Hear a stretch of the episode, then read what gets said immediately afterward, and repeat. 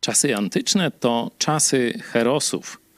Jednym z takich wielkich herosów opisanych w Biblii był Mojżesz. I teraz apostoł Paweł w drugim liście do Koryntian porównuje odwagę Mojżesza i odwagę współczesnych chrześcijan. Zobaczcie.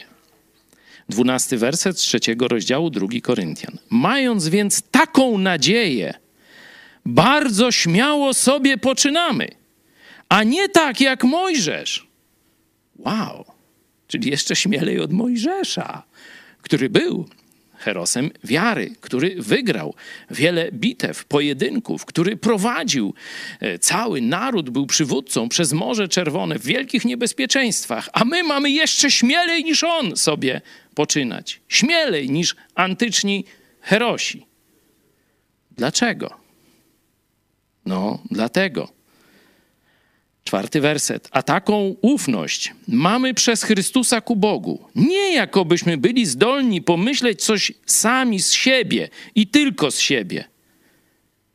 Lecz zdolność nasza jest z Boga, który też uzdolnił nas, abyśmy byli sługami nowego przymierza.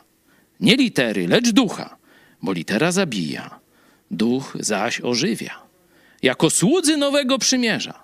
Mamy niezależnie od przeciwności ludzkich i ataków diabelskich. Śmielej niż antyczni bohaterowie, śmielej niż Mojżesz sobie poczynać w walce ze złem tu na ziemi.